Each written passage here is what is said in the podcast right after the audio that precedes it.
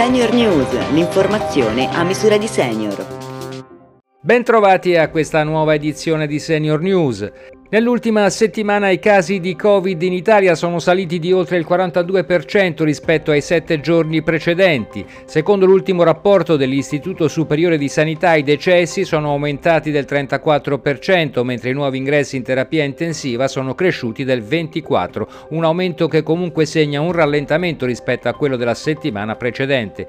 Non ci sarà il lockdown, neppure parziale, assicura Walter Ricciardi, consulente del Ministro della Salute, ma l'Italia dice va protetta dalla quarta ondata. Per Ricciardi servono sanzioni più rapide a medici e infermieri Novax.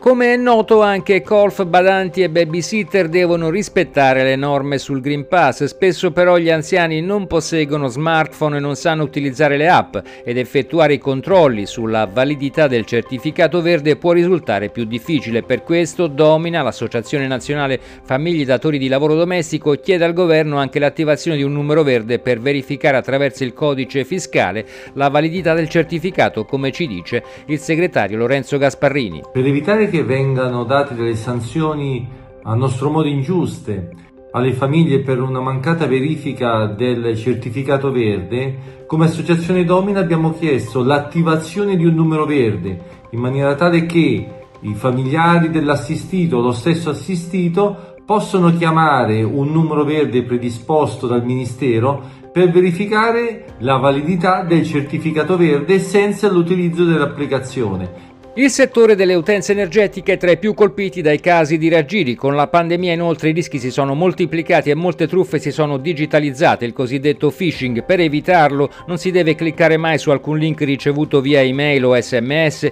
e non fornire dati personali o i dati della propria carta di credito. Per evitare le truffe su luce e gas è fondamentale non condividere i codici POD e PDR che sono già noti al proprio fornitore e che possono essere utilizzati da terzi per attivare contratti non richiesti con un nuovo gestore.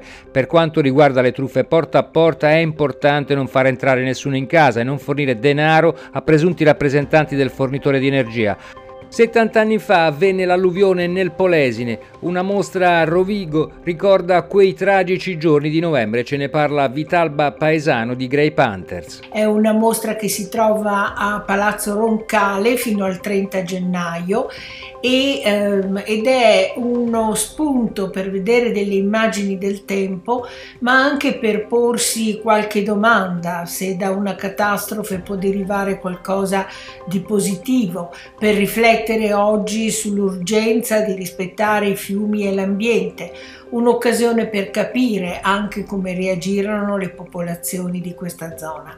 Senior News termina qui, prima di salutarvi vi ricordo che potete riascoltare questa e tutte le altre edizioni sul sito www.senioritalia.it. A risentirci!